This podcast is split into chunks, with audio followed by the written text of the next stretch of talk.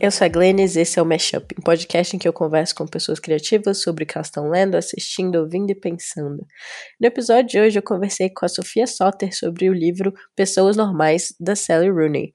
A gente, na verdade, gravou esse episódio antes das férias, lá em dezembro, e ele só tá saindo agora. E eu acho que, inclusive, no episódio eu comento em determinado momento um pouco sobre a minha vida pessoal e sobre como eu tava com o Ícaro de novo, num esquema de relacionamento anárquico e que a gente não sabia como ia estar quando saísse finalmente o episódio, agora em fevereiro. E de fato as coisas estão diferentes agora, a gente acabou terminando o nosso relacionamento romântico. E eu estou doente. Kiki está doente, estamos todos doentes nessa casa. É, e eu e o Ícaro, a gente tá trocando e-mails agora. É, a gente decidiu por um tempo deixar nossa comunicação por e-mail, porque é, as mensagens no WhatsApp estavam me deixando bastante ansiosas, e ele também estava bastante ansioso. E e-mails não tem notificações que ficam na sua cara, a pessoa não consegue ver que você está online, não consegue ver se você já leu, você tem mais tempo para ler, para pensar, para responder. Então, tem sido bastante interessante como tem sido a nossa comunicação nos últimos tempos. E parte da nossa comunicação tem sido também os episódios do podcast, porque acaba que eu falo muito sobre relacionamentos, né, principalmente nos últimos tempos. E quando ele vai editar, ele sempre me manda uma mensagem, tipo, ah, agora eu entendo melhor é, você, eu entendo o que está passando, ou então o contrário, ah, isso me deixa mais confuso, enfim. Então, essa é a minha vida no momento. Doente, separada, é, trocando muitos áudios com a Estela Rosa. Nós tínhamos decidido fazer um podcast em que era nossas trocas de áudios e não sei se vai rolar, mas a gente trocou milhões de áudios. Talvez em algum momento a gente junte isso tudo para virar um novo podcast sobre as nossas reflexões e as nossas conversas sobre relacionamentos e outras coisas. Mas é isso, tô voltando. Agora a vida este ano vai ser muito corrido, por isso que eu, eu acho que eu tô doente também. Toda vez que eu tô trabalhando demais, eu, eu acabo. Minha imunidade acaba baixando e eu fico assim, como vocês podem ouvir. Algumas notícias, então os filmes da, é, do Estúdio Ghibli entraram na Netflix, então filmes como o Serviço de Entregas da Kiki, Meu Amigo Totoro, é, que são filmes que a gente teve episódios aqui no Mashup, então agora vocês podem assistir para ouvir o podcast. É, ou se vocês ouviram o podcast e ficaram curiosos, agora tá mais fácil de, de assistir aos filmes. E eu recomendo todos os filmes do Estúdio Ghibli. Todos valem a pena. E mais uma notícia sobre a Netflix: o filme da Alice Nami Bom Tempo. É, para quem não lembra, ela é do episódio do Meu Amigo Totoro. Ela é roteirista. E ela escreveu o roteiro. É, ela co-escreveu um roteiro de um filme que foi lançado pela Netflix chamado Mal do Avião, com a Larissa Manoela. Então tá disponível na Netflix. Ai, meu Deus. Desculpa. Mas é, eu já tentei gravar esse, essa introdução mais algumas vezes e não vai ter como ser sem espirros. então, espero que vocês tenham tido boas férias, que vocês tenham curtido os episódios de Gatinhos, o episódio especial do CCBB. E vamos pro episódio.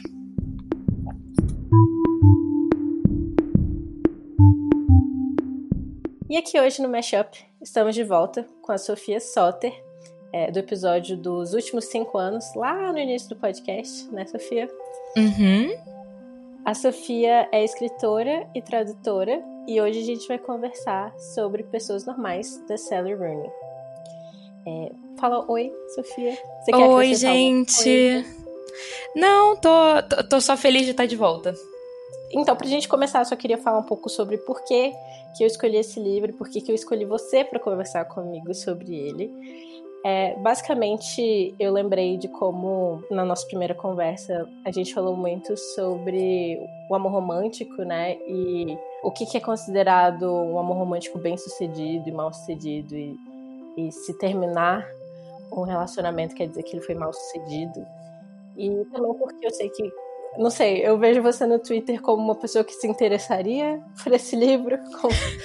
Tanto que, tipo, depois que você leu, várias pessoas vieram pedir sua opinião. Eu fiquei. Sofia Soter é super, tipo, do fandom, do... desse tipo de livro. Não, acho que foi uma decisão muito acertada. Tipo, de fato, eu adorei. E, e, é um livro que tem super a ver com essas questões que eu penso o tempo inteiro e falo sobre o tempo inteiro, ligadas a relacionamentos e essas limitações que a gente impõe à ideia do amor e do relacionamento, né? Do que, que é dar certo, do que, que é dar errado, do que, que é bom, do que, que é ruim, do que, que é normal, do que, que é estranho, etc, etc. E foi, foi por isso que eu te chamei, e aí rolou aquele momento no Twitter é, que você falou Tipo, por que, que as pessoas estão achando esse livro triste? Aí eu fiquei, ahá. Precisamos falar sobre isso. Não, demais. Eu, sei lá, eu tava. Sabe, antes de ler, eu tava com essa expectativa de que ia ser super trágico. Porque eu só tava uhum. vendo todo mundo, tipo, uau, eu saí desse livro chorando horrores, péssima, meu Deus, que tragédia. E aí eu só. Eu tava na casa da Laura, né, minha namorada, tipo, terminando de ler o livro. E aí eu acabei o livro. E eu fiquei alguns instantes só olhando pro Kindle. E eu virei para ela e fiquei tipo, eu tô muito confusa. Todo mundo falou que esse livro era triste. Eu não entendi. e aí, felizmente, eu bati um papo com umas amigas que tinham lido e com quem eu tinha conversado sobre o livro antes e enquanto eu tava lendo e tal. E aí, felizmente, uma delas compartilhava da minha opinião de que não era um final nada triste. Sim, é bem a vida, né? Como ela acontece. Então, eu acho que a gente pode começar a dar os spoilers agora, já que a gente já tá falando do final. É, leiam o livro, depois escutem. A menos que vocês não se importem com spoilers. Então, vocês podem ah, é? escutar. É. Não, porque eu acho que a gente vai dar spoilers de tudo. É, você pode dar um panorama geral sobre a história de pessoas normais e o final também. Claro. ouvintes entenderem. Então, Pessoas Normais, que é esse livro da Sally Rooney, acompanha, em ponto de vista alternado, a história da Mary Ann e do Connell, que são duas pessoas que se conhecem. É, e que se relacionam de formas variadas, enfim, uma das coisas que eu gostei é que há uma ambiguidade que sai de dizer, tipo, eles. Enfim, eles namoram, mas também não. Eles são amigos, mas também não. E acompanha essa relação deles meio desde o final da escola, tipo, do último ano de escola, até mais o final da faculdade, assim. Porque eles estudam na escola e na faculdade juntos. E a gente vai acompanhando do ponto de vista de um e depois do outro, como essa relação vai mudando, como a dinâmica entre eles vai mudando e o que que um tá pensando e sentindo e o que que o outro tá pensando e sentindo. E como às vezes é a mesma coisa, às vezes não. E o que acontece é que no final eles muito abre aspas, fecha aspas, não ficam juntos. É meio aberto, né? Mas a gente parte do princípio que eles não vão ficar juntos. Exatamente, mas, mas é muito, enfim, é, é, só... Mas o que é não estar junto também? Exatamente, é isso. Romanticamente. Porque, tipo, mesmo quando eles não estão se relacionando romanticamente, eles ainda estão orbitando a vida um do outro, eles ainda mandam e-mails um pro outro, eles ainda têm uma vida em comum, assim, mesmo distantes. Exatamente. Eu, eu acho que isso foi uma das coisas que me marcou muito, assim, nessa, nesse discurso de ser triste, que é que a, a ideia do ficar junto já é para mim tão confusa de entender, assim. Tipo, quais são as limitações disso? O que, que isso significa? E o livro em nenhum momento dá a sensação de que eles não serão mais importantes na vida um do outro no final. Sim. Eu acho que isso seria um final triste. Eu acho que se fosse um final, sei lá, sabe, epílogo 15 anos depois, não nunca mais trocaram uma palavra, nunca mais pensaram no outro, eu acho que eu ia ficar triste, porque eu acho que é um livro sobre duas pessoas que têm uma relação emocional muito próxima e muito importante, um lugar muito importante na vida um do outro. Mas no final, só diz que eles vão estar tá mudando essa relação de, enfim, entre aspas, categoria, de combinação, de aspecto. Uhum. O que para mim é só natural e é tão é tão temático do livro também que a minha sensação de que. Porque, enfim, eu vi todo mundo falando que era triste, e não é uma impressão de tipo, uau, eu tô certa e essas pessoas estão erradas. Eu acho que é só. Tem que partir de um ponto muito profundo de divergência em relação ao que eu e essas pessoas vemos como relacionamentos e é o que a gente tirou do livro, eu acho, sabe? Tipo. Eu, eu também não acho eu não acho o final triste. Eu acho, inclusive, eu, eu, eu, acho muito maduro, assim. Eu gosto do fato. Porque ao longo do livro eles têm diversos problemas de comunicação, né? E a gente fica tipo. Meu Deus, só conversem abertamente e resolvam as coisas. E aí, no final, quando eles finalmente se resolvem, é, aí rola essa. Vai rolar essa separação física, né? Forçada. Forçada, assim, entre aspas. É uma coisa boa. Ele conseguiu uma bolsa em Nova York, então é bom. Mas o fato de eles terem amadurecido e amadurecido essa relação, tipo, significa que eles vão conseguir. Eles conseguiram manter ela por tanto tempo, mesmo com tantos percalços e com tanta imaturidade, falta de comunicação, por que, eles não conseguiriam agora que eles resolveram todas essas coisas? E o fato de eles não estarem juntos fisicamente ou romanticamente. Eu não sei se eles vão tentar manter uma relação à distância. Não significa que, que não vai dar certo e nem que não deu certo, né? É, depois que eu terminei meu relacionamento de, de sete anos, isso é uma coisa que eu e a gente falou muito, assim. Só porque terminou não quer dizer que não deu certo, né? Deu muito certo, deu muito certo por muito tempo. E ainda tá dando certo, a gente é, a gente ainda tá né, meio que junto e meio que não se relacionando mais da mesma forma que a gente se relacionava antes e tipo saindo da, daquela lógica, né, que o relacionamento tem sempre que ir para o próximo degrau do que significa é, estar num relacionamento heteronormativo romântico. Então, primeiro vocês ficam, depois vocês namoram, depois vocês sei lá, conhecem os pais um do outro, depois vocês vão morar junto. E aí, se não dá certo quando morar junto, não, não tem como voltar para não morar junto. Tipo, tem que terminar, né? Uhum. E, e não necessariamente, né? Então, é, eu tô nessa fase, assim, de pensar nisso. Inclusive, esse, esse, esse episódio está sendo gravado em dezembro e ele só vai sair em fevereiro, então as coisas podem estar muito diferentes até lá. Mas, no momento, é isso que está rolando. É, eu acabo falando muito da minha vida pessoal nesse podcast, acho que eu tenho que parar. Ah, acho que não tem que parar, não. Acho que é muito difícil falar desse tipo de. Tipo, desse tipo de tema e divorciar completamente da vida pessoal, assim. É, difícil, né? É, hum. Mas é isso. Eu concordo com você 100%. Mas eu acho que o, que o livro tem uma coisa que você falou também no Twitter, que eu vi. Ele tem um tom melancólico. E eu entendo, porque quando eu terminei, eu, eu não consegui parar de ler esse livro. As duas primeiras vezes que eu li esse livro este ano, que foi. Primeiro eu li porque eu estava traduzindo um texto sobre Fleabag e sobre pessoas normais, da, uhum. da Rebecca Lu. Aí eu terminei de assistir Fleabag, que a gente tinha começado, e, e li o livro. E eu, tipo, li numa madrugada, assim, eu não conseguia parar. E a segunda vez foi porque, ah, eu tenho que ler de novo para gravar com a Sofia. Aí a Sofia fez o quê? Sumiu! Sim. Aí eu tava lendo de novo agora, inclusive. Eu cheguei na metade de novo, então eu li o livro duas vezes e meia. Uau! Agradeço a dedicação. É, no final do livro eu cheguei nesse momento assim de tipo não acho triste mas eu tava me sentindo muito sensível assim muito vulnerável sabe tipo não me encosta É, eu acho que é um livro melancólico. Eu tava. Enfim, essas duas amigas que eu falei que eu tava conversando é, são a Paloma e a Ana Lu. A Paloma que edita o Valkyrias e a Ana Lu que tem um canal de, no YouTube sobre livros e tal. Enfim, a gente costuma sair pra ler e conversar sobre o que a gente está lendo. E aí a gente estava falando de pessoas normais e eu tava falando que eu não tava achando um livro triste e a Paloma tava, enfim, eu ainda não tinha acabado e a Paloma falou: "Olha, me fala quando você acabar o livro porque eu também não achei triste".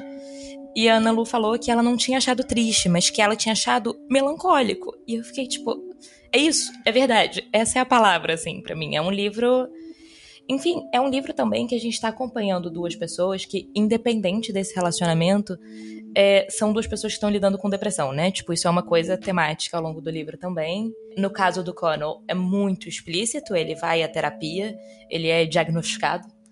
E no caso da Marianne, isso, enfim, não é não é diagnosticado, mas é muito parte da experiência dela. Ela fala muito sobre momentos de dissociação, do que ela está sentindo, sobre uma incapacidade de sentir emocionalmente a vida para além do que é vazio, do que é triste, do que é frustrante.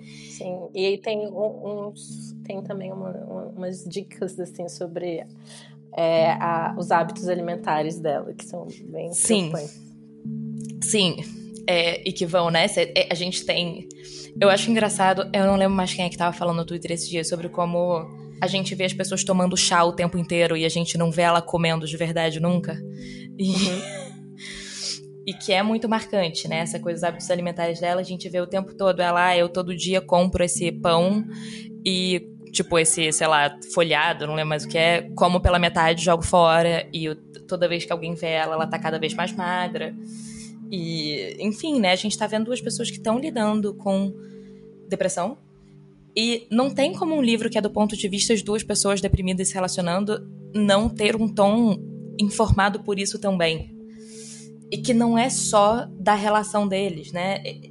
A vida deles no geral, quem eles são, como eles sentem o mundo, tem um tom melancólico por si só também. Sim.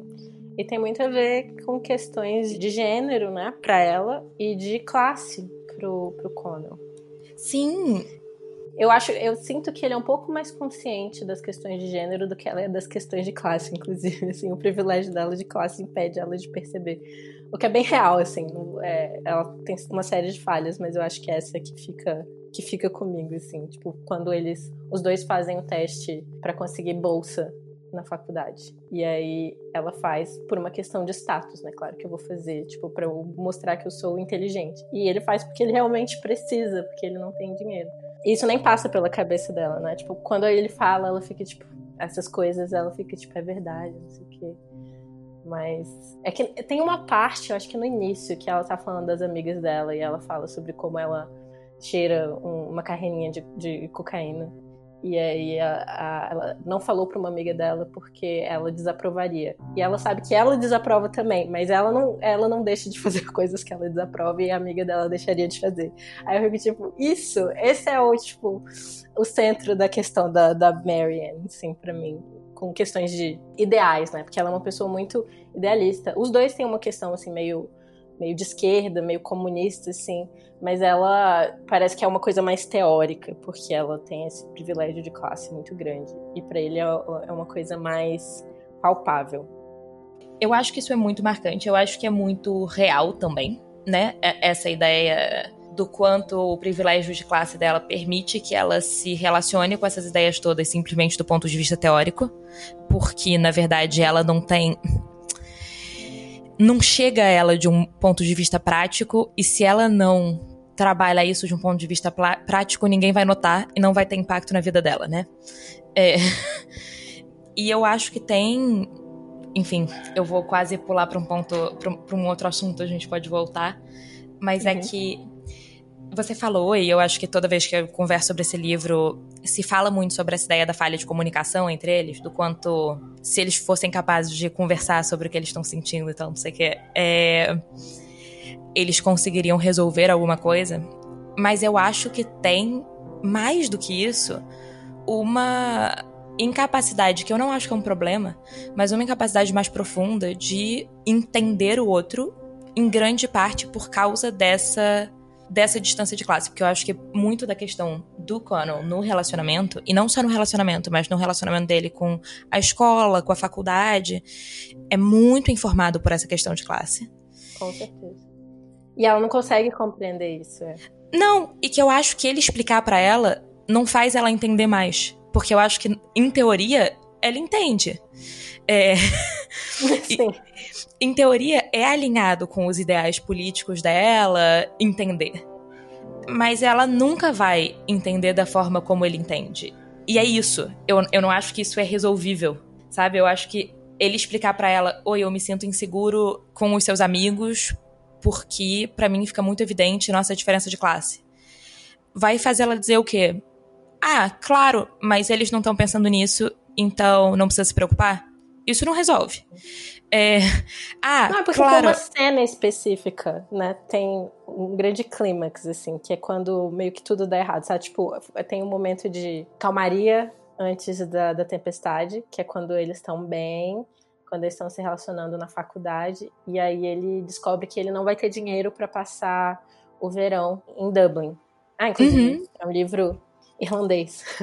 Ah, sim, é verdade, não mencionamos isso. É, também essas questões de classe e de gênero são muito marcadas, inclusive, pela experiência deles é, na Irlanda, em uma cidade pequena da Irlanda, que é de onde eles são, e na mudança para Dublin, né? Tipo, essas, esses aspectos, como eles se relacionam com o mundo, tem muito a ver com esses aspectos específicos de origem e local também, né?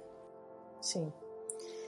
E aí ele pensa, ah, vou falar com a Marianne que eu vou ficar sem dinheiro, que pedir pra ficar na casa dela.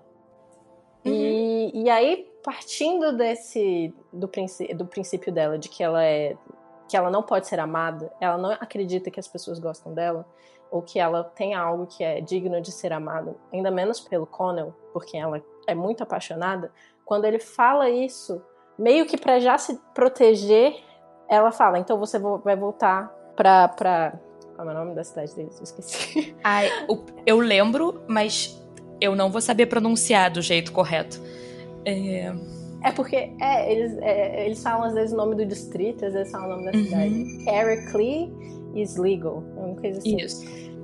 E aí ela já fala, ah, então você vai voltar pra lá. E ele imediatamente não consegue falar, então eu queria ficar aqui na sua casa, porque isso parece que ele tá pedindo dinheiro pra ela. E aí ele, tipo, não fala. E realmente, não é só uma questão de comunicação, é uma questão claramente de classe aí. E aí É. que é permeado pela comunicação também. E como é muito complicado. Não, é muito complicado. Essa, esse foi o grande momento do livro que eu senti, tipo, uau, se vocês tivessem falado, teria resolvido. Mas em nenhum outro momento do livro eu senti que eles falarem teria resolvido.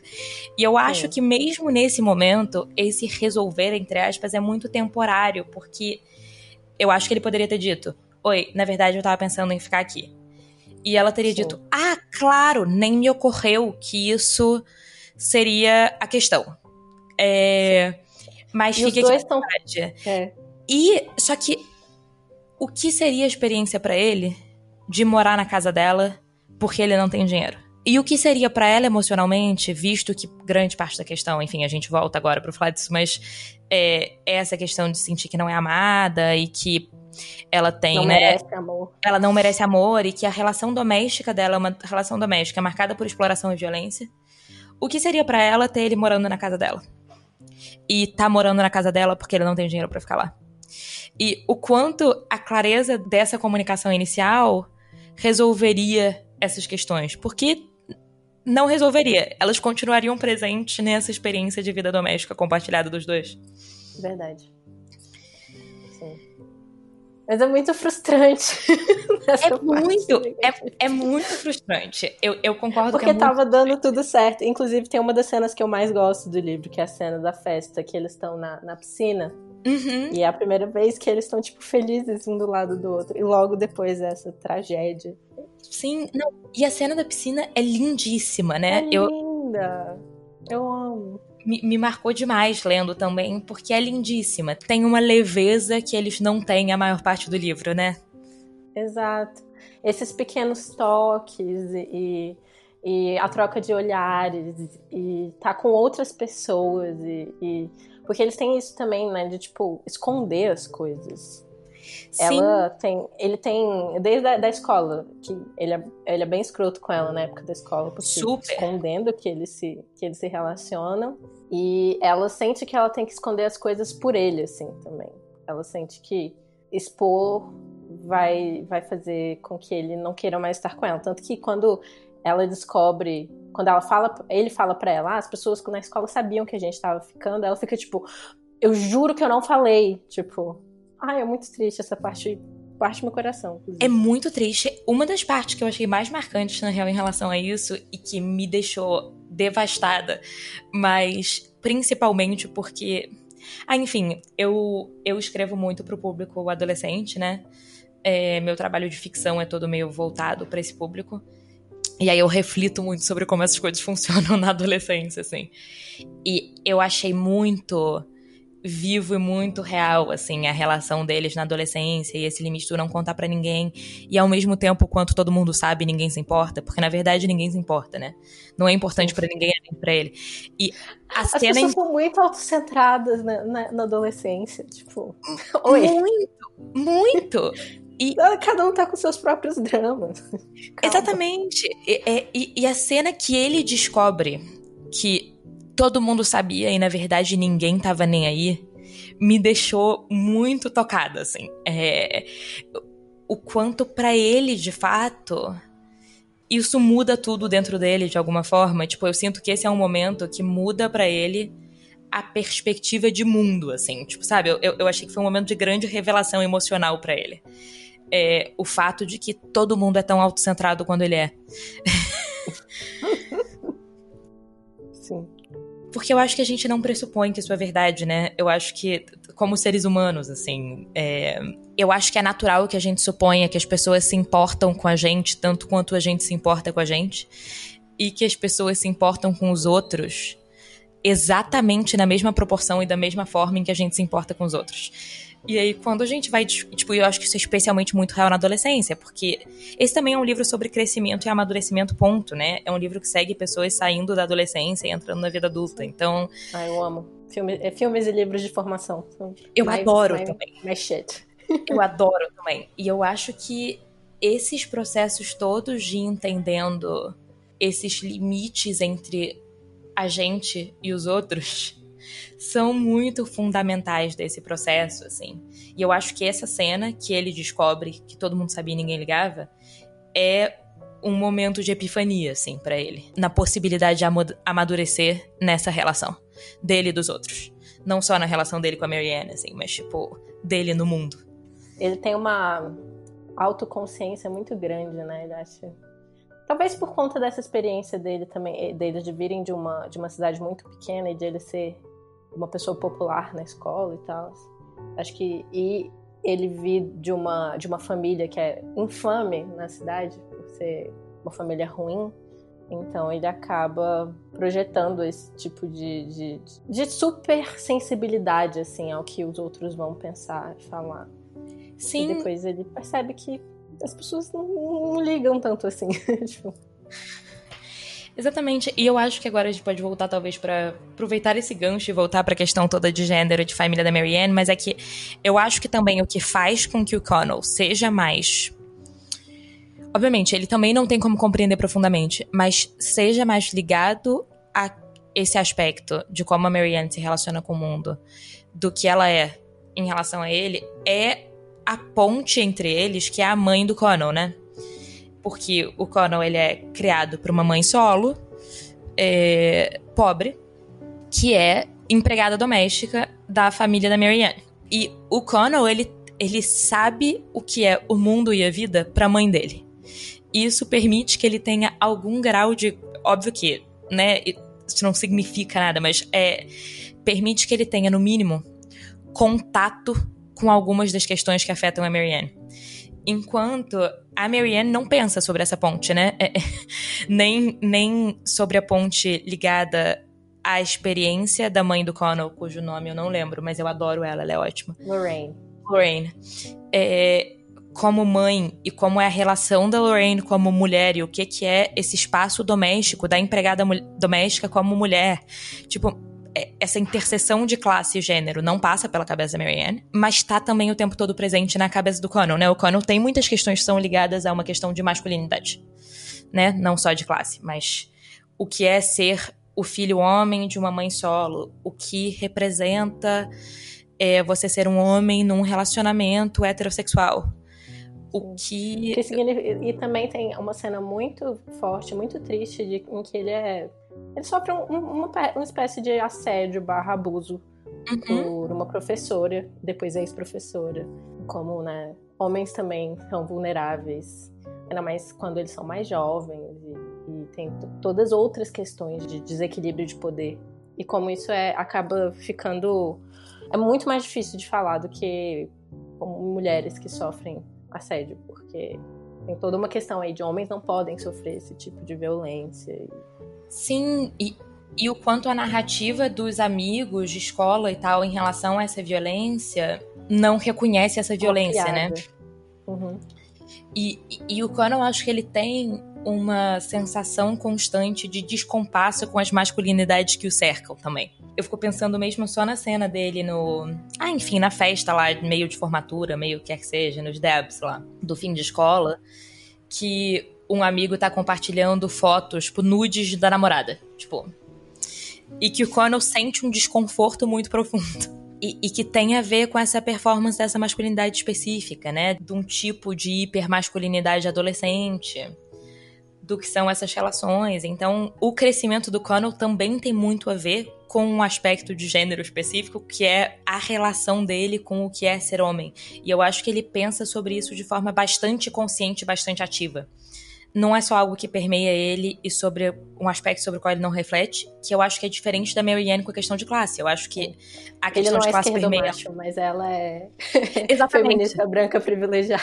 exatamente, exatamente. Eu acho que é isso. E óbvio que isso não significa que ele não se comporta de formas machistas ou de formas que são, obviamente, movidas por essa questão de gênero sem total consciência. Mas eu acho que ele tem uma, uma relação mais ativa com como ele participa desse aspecto da desigualdade do mundo do que ela tem. Sim. Eu acho isso muito bem feito, muito bem escrito na história. Eu não sei. Aquela, eu não, eu não escrevo, é ficção, mas eu acho que. Nossa, foi, é muito. É muito sutil. É muito bem feito. É, eu acho.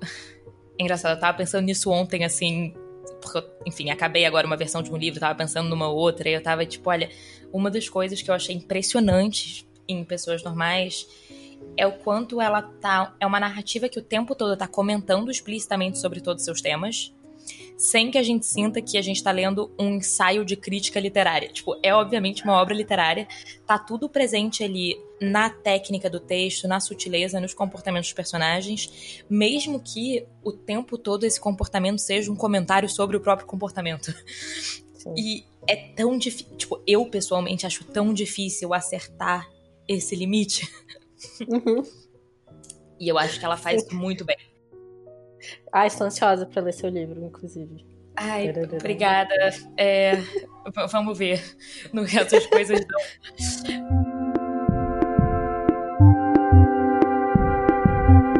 Eu acho que a gente volta para aquela mesma cena, a cena que é bem é, esse momento que, é, que, eles não conseguem se comunicar, mas mesmo que eles se comunicassem, talvez eles não, não, se resolvessem, né? Tipo, ele tá sofrendo com essa questão de classe e ela tá sofrendo com, com isso de os dois estão sofrendo com essas inseguranças, né? Eu não sou bom o suficiente de alguma forma.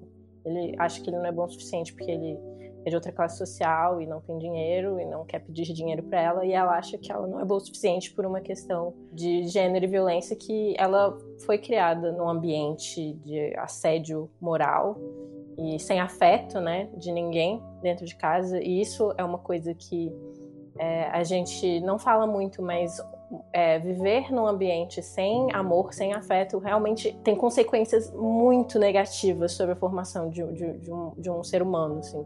Eu acho que o livro da Bell Hooks, o All About Love, fala muito bem sobre isso. E teve um filme que a gente falou aqui no Mashup também, que foi o último antes das férias, sobre as incríveis a incrível aventura de Ricky Baker, que é um menino que é, é criado em, em área de adoção, né? E que tem, dá muito trabalho, entre aspas. E as pessoas ficam muito surpresas como ele é, como ele é rebelde e cospe e, sei lá, quebra coisas e faz grafite, sendo que ninguém, tipo, dá um mínimo de atenção para ele. Ele recebe, tipo, um mínimo de afeto e vira outra pessoa, assim.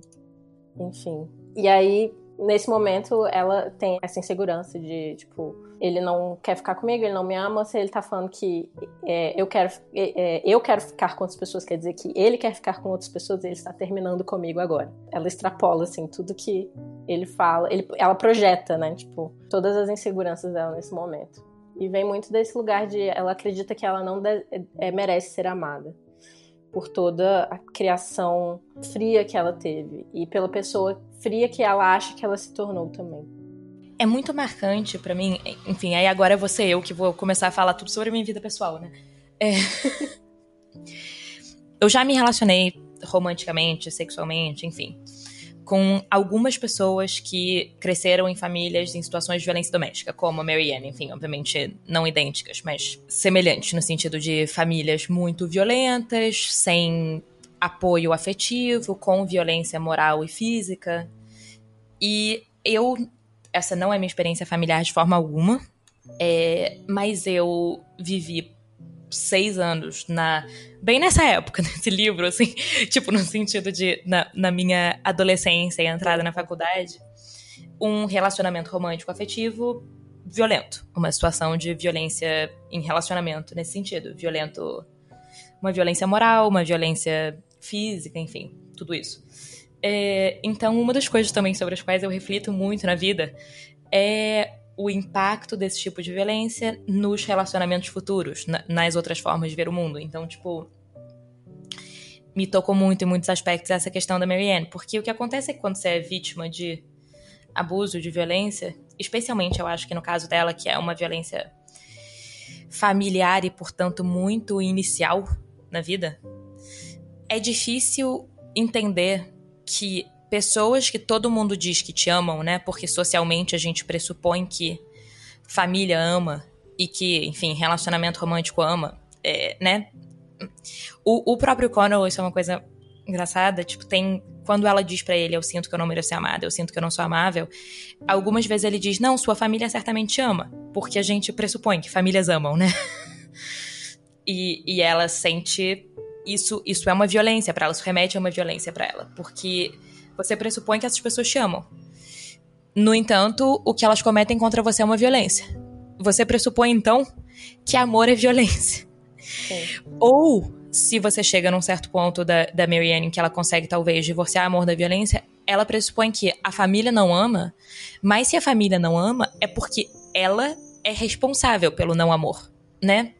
Se família é, estruturalmente ama e ela não é amada, é, é o problema é ela. E eu acho que isso se manifesta, enfim, isso é uma questão que eu tenho, é, não em relação ao amor familiar, mas por ter sido vítima de um relacionamento violento por muitos anos, que é o quanto se internaliza esse tipo de lógica projetiva e que é uma lógica protetora também, né? Ela não tá só. Quando ela tenta se proteger do Connell rejeitá-la, a proteção nesses casos não é só uma proteção da rejeição emocional. Não é só, ah, eu vou ficar triste se ele disser que quer terminar comigo. É uma forma de proteger porque você está acostumado a ter que se proteger de um grau de violência muito desproporcional, né? Então, todas as vezes em que ela em que ela se defende, em que ela projeta, em que ela tenta compensar anteriormente o que ela acha que vai ser, o que vem do outro, a gente vê nas relações dela, nas cenas dela com o irmão, que é, enfim, um, uma pessoa que perpetua essa violência muito ativa contra ela em casa, que na verdade é uma forma dela projetar o que o outro vai falar para ver se o outro não vai bater nela, para ver se o outro não vai xingá-la. E que, enfim, isso é uma coisa que me afeta muito pessoalmente, o quanto eu em relacionamentos românticos, enfim, dessa natureza ao redor disso, enfim, eu tenho é, uma tendência como a Marianne de pressupor o que a outra pessoa tá me dizendo e tentar compensar pro outro lado. Tentar dizer, não, tudo bem, não, não me importa, não, eu tô ótima, não, é, isso não é uma questão, não, eu, eu, eu não vou te pedir nada porque eu sei que a resposta vai ser não. Que, uhum. na verdade, no fundo, é um medo de que se eu disser, ah, isso me incomoda, a resposta não seja, ah, ok, vamos conversar sobre o que se incomoda. A resposta seja, não é seu lugar se incomodar, você é XYZ, se você continuar discutindo, eu vou te empurrar contra essa parede. E que óbvio que isso não é racional, né? Óbvio que eu sei que outros relacionamentos que eu tive não são assim. Mas é difícil desaprender isso. E eu acho que isso permeia todas as relações do, da Marianne com o Connell o tempo todo. No entanto, de uma forma que eu acho que ela não é muito consciente de que tá acontecendo. E que eu acho que é muito marcante também que a hora em que ela consegue, tipo, que eles só conseguem muito entre aspas se resolver no final do livro, no sentido de estar se comunicando bem e tal, depois que ela consegue sair completamente da lógica de violência e de abuso da casa dela. Depois que ela tem um reconhecimento de que aquilo é violência, de que aquilo não é o que devia estar acontecendo e que ela não precisa sujeitar aquilo. Porque é muito difícil você conscientemente ver os efeitos desse tipo de violência na sua pessoa e na forma como você se relaciona com o mundo, enquanto você ainda está inserida nessa dinâmica. Porque, enfim, porque senão você está tentando. Seu cérebro está brigando entre duas coisas que se cancelam. que é você tem que acreditar que é sua culpa e que você não é amada e que você não pode ser amada para que você continue sendo a vítima daquela violência, né? A partir do, tipo, enfim, ao mesmo tempo, enquanto você é vítima daquela violência, você continua sendo convencida de que você não merece ser amada e que você tem que cortar essas duas coisas ao mesmo tempo para que você passe para um lugar de eu não sou mais vítima de violência e eu sou amável. Uhum. Falei várias coisas que não sei se fazem sentido, mas Fazem, fazem total sentido. Eu sinto muito que você tenha passado ah, por uma situação dessa. Obrigada. Eu faz muitos anos hoje em dia já, assim, faz quase 10 anos acho que eu não tô nessa nessa situação, mas trauma permeia mas a gente, sempre, gente. Né? É, os, trauma, é, os traumas ficam, né? Mas é, que bom que você tá num momento que você consegue falar sobre isso. Os momentos assim que eu tive questões de trauma, logo depois eu não conseguia falar, assim. E quando eu falava, um pouco depois disso, eu só chorava. E hoje em dia eu consigo falar sobre ele de forma mais tranquila, com esse distanciamento. E depois de tipo, ter me recuperado já. Então. É. é. É bom que você tenha conseguido falar também isso, porque eu sinto que isso quer dizer que você já tá. já processou bastante. É, não, totalmente. Eu demorei anos, assim. Tipo, no começo eu não conseguia falar sem que eu tivesse que me desculpar sobre, sem que eu reproduzisse a mesma lógica do que eu sentia, sem que. Da mesma forma como a Marianne, sem que, sem que eu tivesse que botar a minha culpa no meio do. Sim. Da questão. E aí ela, tra... ela traz. É, e a forma como esse trauma se manifesta nela é muito curioso, assim, né? Tipo, essa ela quer ser, ela quer sofrer violência dos próximos parceiros que ela tem. A princípio não com Connell, mas ela com Connell ela é especialmente vulnerável porque ela realmente gosta dele, né? Então ela sente que se ele quisesse ser violento com ela, ela permitiria. E com os outros relacionamentos que ela tem, ela pede para eles serem violentos com ela, basicamente. Sim. E aí, quando isso vai piorando, ela pede isso até pro Connell. E ele fica tipo, véi, não. Bem assustado, assim. Porque ele é uma pessoa de decente. Aquela. Sim, e. Enfim, aí entra. Voltando a falar da minha vida de formas desnecessariamente pessoais. Mas essa foi a parte do livro que começou a me, me causar um incômodo mais pessoal. Mas, eu, mas que depois eu senti que trabalhou isso de um jeito que eu achei muito mais interessante. Mas é no começo, quando começa isso, tem muito uma ideia de que, que a, a qual eu me oponho pela minha experiência pessoal e também pelo que eu, enfim, muito entre aspas, acredito sobre relacionamentos e tal. É, essa ideia de que de que o sexo precisa ser entre aspas bonzinho para que as pessoas envolvidas nele sejam boas. Sabe? Tem uhum. um que é, de que moralista, sim. Um que é moralista em algum que, que parece o tempo todo, sabe? Tipo, é, a Marianne e o Connell tem, transam bonzinho e, portanto, ele é uma boa pessoa. E a Marianne e outros namorados transam, entre aspas, errado e, portanto, mais pessoas. E que isso me incomodou muito em relação à minha experiência de vida e minha experiência sexual e, e também a forma como eu vejo essas questões sendo tratadas no mundo, enfim porque eu acho que entra num grau de moralismo e de sanitização das experiências íntimas das pessoas e que limita a possibilidade complexa de que de que você pode também querer trabalhar seus traumas de uma outra forma e de que isso não te torna errado ou quebrado ou ruim, sabe? Que eu acho que tem muito quando começa essa questão para Marianne.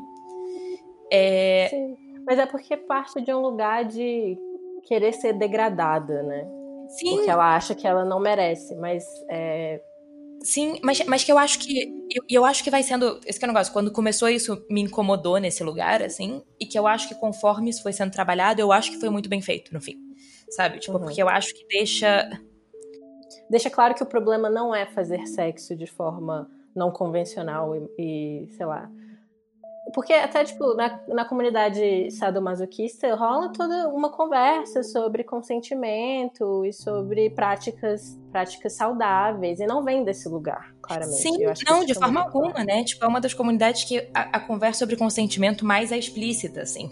Tipo, mais é fundamental para que isso funcione. Mas eu acho que é isso, eu acho que vai ficando claro o quanto não é só que ela quer ser degradada, mas ela quer ser degradada por alguém que não se importe com o porquê, nem se importe com o cuidado. Tanto que na hora que.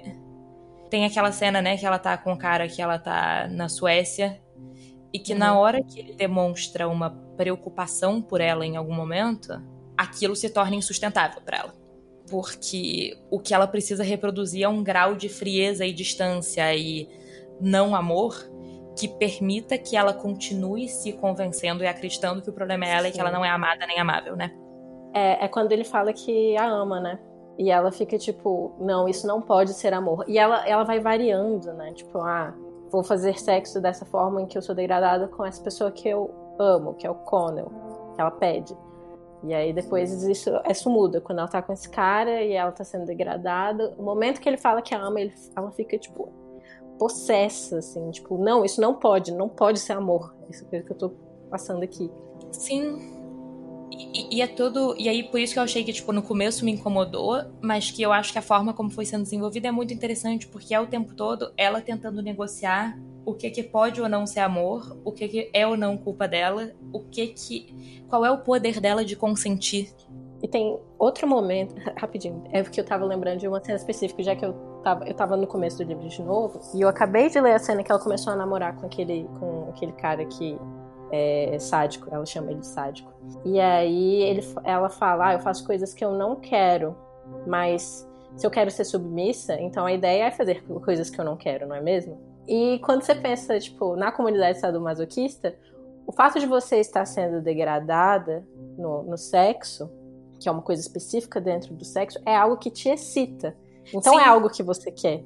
Então, tipo, não entra nesse nesse, nesse campo da brincadeira sexual. Não é, é porque realmente é algo que ela não gosta e que ela não quer, mas que ela sente que ela tem que passar porque ela quer ser submissa.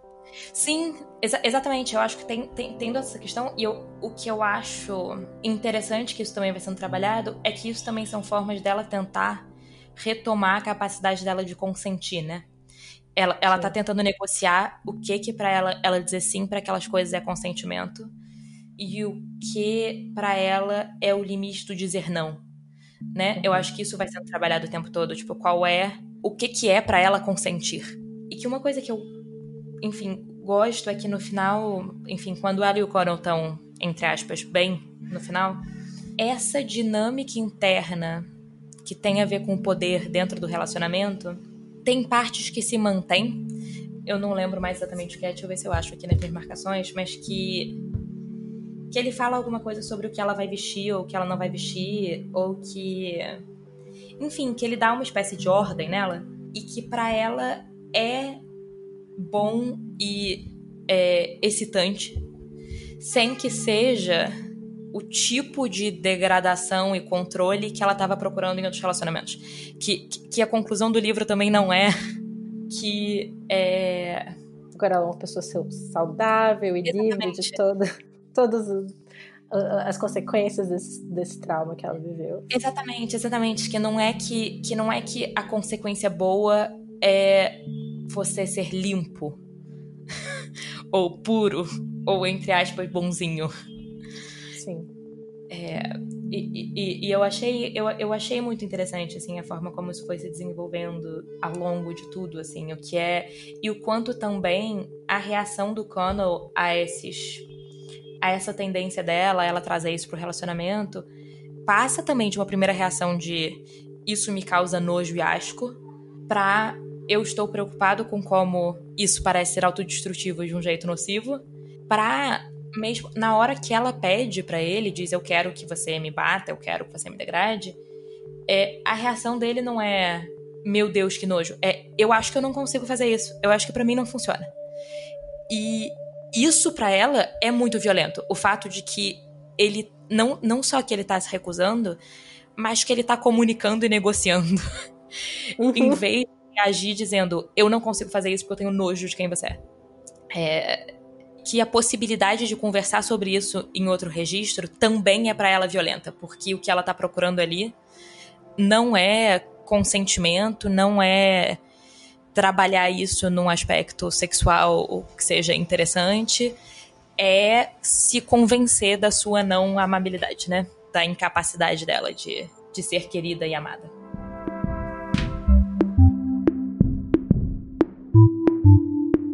Uma última coisa, mas entra aqui, não tem nenhuma. Mas que eu acho muito marcante o título do livro ser Pessoas Normais e o quanto É, e o quanto não só esse livro tá dizendo pra gente, isso é normal, pessoas normais são assim. Sim. Elas, Como... têm elas têm traumas, todo mundo tem, a gente só não fala sobre isso. Exatamente, exatamente. Elas têm traumas, elas têm questões, elas se relacionam de formas que não encaixam nas, nos limites específicos que a gente tem para o que é um tipo de amor ou não. Mas que também é grande parte do que o Connell e a Marianne estão trabalhando na vida é a tentativa de ser normais, né? Eles têm uma. Os dois vivem uma ficção mental uhum. de que eles são inadequados e que o resto do mundo é normal. E o quanto fica muito nítido na tese do livro, em grande parte pelo título, que a ideia é que na verdade não, né? A sensação de inadequação deles parte de uma pressuposição de adequação alheia, que na verdade é uma mentira, né? E, é, não existe. E que, enfim, isso é uma questão que eu reflito muito sobre. É... mas, que, mas, mas que eu achei assim. Eu gostei muito do título do livro ser tão explícito em relação à tese nesse sentido, sabe? Tipo. Uhum. de estar tá estampado na cara, na, na capa. Assim. Sim, ele é sutil de tantas outras formas, né? Então. É, exatamente. Eu, eu enfim, é isso. Tipo, é, eu acho que cai naquela negociação do, do estilo da autora de entre o explicitar a tese e ser muito sutil que eu, eu gosto muito que o título do livro seja isso. Seja um título tão óbvio e que quer tanto que a gente entenda, assim, não quer permitir que o leitor caia na mesma ficção mental deles. É, e eu gostei muito disso, assim, isso era só um último, um último comentário que estava aqui nas minhas anotações e que eu queria marcar. Não, maravilhoso. Bom terminar com o título. É. Começar com o final e acabar com o título. É verdade. Meta. Pois é. é... E para terminar, a minha pergunta para você é: como é a sua rotina criativa? Você tem alguma coisa para te ajudar a escrever? Ou para ajudar a traduzir? Como é que você entra nesse lugar mental, assim, para criar e para trabalhar? Então, eu sou uma pessoa, como você notou pela confusão nossa pra gravar. Confusão nossa, eu sendo horrível nesse. Confusão minha, pessoal, para gravar isso daqui. E como eu noto todos os dias, porque, enfim, eu minha namorada atualmente, ela é escritora e tradutora também, e aí, obviamente, eu comparo de forma não não moral nem nada, mas tipo, vejo a diferença entre a minha rotina e a da dela, que é a pessoa com rotina mais regrada que eu já vi na minha vida e é impressionante, eu acho admirável. o quanto eu sou uma pessoa completamente caótica no meu método. É... eu não tenho método eu acordo todos os dias e penso mais ou menos o que eu tenho para fazer na vida. E aí eu, às vezes, passo três horas deitada no sofá sem olhar para nada, é, vendo série de TV. E às vezes eu passo 12 horas traduzindo compulsivamente. Mas eu faço algumas coisas pra. Mais no sentido de entrar no espaço mental, assim. Tipo, eu, eu decido, vou escrever agora, eu vou traduzir agora. E eu funciono bem melhor para ambas as coisas. Se eu tô com fone de ouvido ouvindo música, porque me dá. Eu gosto da sensação de que eu tô entrando na minha cabeça e não interagindo com o resto do mundo ao meu redor, assim. Tipo. Uhum. É. Não é tanto bloqueado o som, eu não sou. Eu não sou distraída facilmente pela música, nem por ninguém falando, nem pelo barulho da rua. Mas eu, é, é um lembrete físico de que, de que eu tô indo para um espaço interno. É, uhum eu tomo chá o dia inteiro. Eu vi as pessoas comentando quanto tem cena de pessoas fazendo chá nesse livro. E eu fiquei tipo, olha, é, é assim que eu funciono. Todas as eu coisas que eu vou fazer, tudo que eu faço é tipo, ah, a gente vai ter essa conversa importante, você quer que eu te faça um chá? E todas as horas que eu tô fazendo é indo pra cozinha fazer um chá. Ai, que maravilhosa. Eu quero. Inclusive, estarei no Rio, se a gente puder. Ah, vai ser muito rápido. Poxa, convidadíssima para vir tomar um chá aqui na minha casa. Eu te mando depois disso uma foto da minha bandeja de tipo chás na mesa da sala. Eu tenho uma coleção de chás, eu amo chá. Então, tipo, eu em geral trabalho ou escrevo, enfim, escrevo ou traduzo, é, tomando chá. E é, eu, uma coisa que eu criei muito forte quando eu passei a morar sozinha e ter meu escritório em casa, é que eu traduzo no escritório Tipo, trabalho, traduzo, reviso, tanto sei que no escritório. E eu escrevo na poltrona da sala, porque eu preciso que alguma coisa no ambiente físico me mude de um registro para o outro. Uhum. É... Espaço mental mesmo. Assim. Exatamente. Então esses são meus, esses são meus fatores. Assim, eu preciso de música para aceitar que eu tô dentro da minha cabeça e não fora dela, é, de um chá porque é reconfortante e eu gosto, e do ambiente físico que eu sinto que dentro da minha cabeça eu tô indo para outro lugar, assim. Perfeito, muito legal. É, você quer deixar onde as pessoas te encontram? É, quer pode deixar ser. links pro seu trabalho? Não, é, vocês podem me encontrar sempre no Twitter em Sofia Soter. É, vocês podem olhar no meu site, que é sofiasoter.com, e que vai ter meio todas as minhas coisas. O link da bio do meu Twitter também é tipo uma, um compilado de todas as coisas mais importantes, então acho que esses são os caminhos mais fáceis. Mas eu tenho contos em livros publicados, é, em português e inglês. Vocês vão achar tudo nesses links. Eu acho que esse é o jeito mais fácil, honestamente. Sofia Soter no Twitter ou sofiasoter.com. E aí, a partir daí, divirtam-se. Maravilha, perfeito. Muito obrigada por ter aceitado esse convite e lido um livro inteiro para participar do podcast. Não, é, obrigada a você pelo convite e pelo grau de paciência com a minha total incapacidade de ler livros por obrigação. É, eu amei ler o livro, é porque eu sou honestamente, assim, tipo, é, é, sabe essas coisas, tipo, desafio literário, bingo literário e tal? É, eu tenho, eu não sei se é, tipo, um... Ansiedade, é, trauma. Exatamente, eu acho que é um resquício de, tipo, trauma de escola, de, tipo, ler livro pra escola, assim, que, tipo, meu cérebro é. Não, e a gente tá vivendo numa época que a gente se sente obrigado a ler coisas e assistir fil tantos filmes por ano e bater metas, que aí, tipo, não é, é, mais porque você tá apreciando a parada, então eu super entendo. Pois é, mas aí isso atrapalhou tudo pra mim e eu sinto muito, mas eu adorei não, gravar com você agora. Fiquei muito feliz. Ah, também gostei muito. Muito obrigada. Não, obrigada a você. E me avisa quando você estiver no Rio. Manda uma mensagem. Tá bom.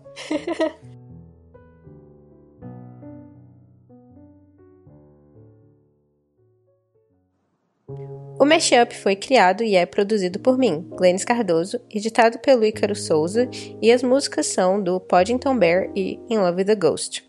Vocês podem encontrar o Mashup no Instagram em mesh.up e no Twitter com mesh_up e a gente também tá no Facebook, procurem lá Mashup e eu também estou disponível em todas as redes sociais se vocês quiserem vir conversar. Eu sou Glennis AV, tanto no Twitter quanto no Instagram.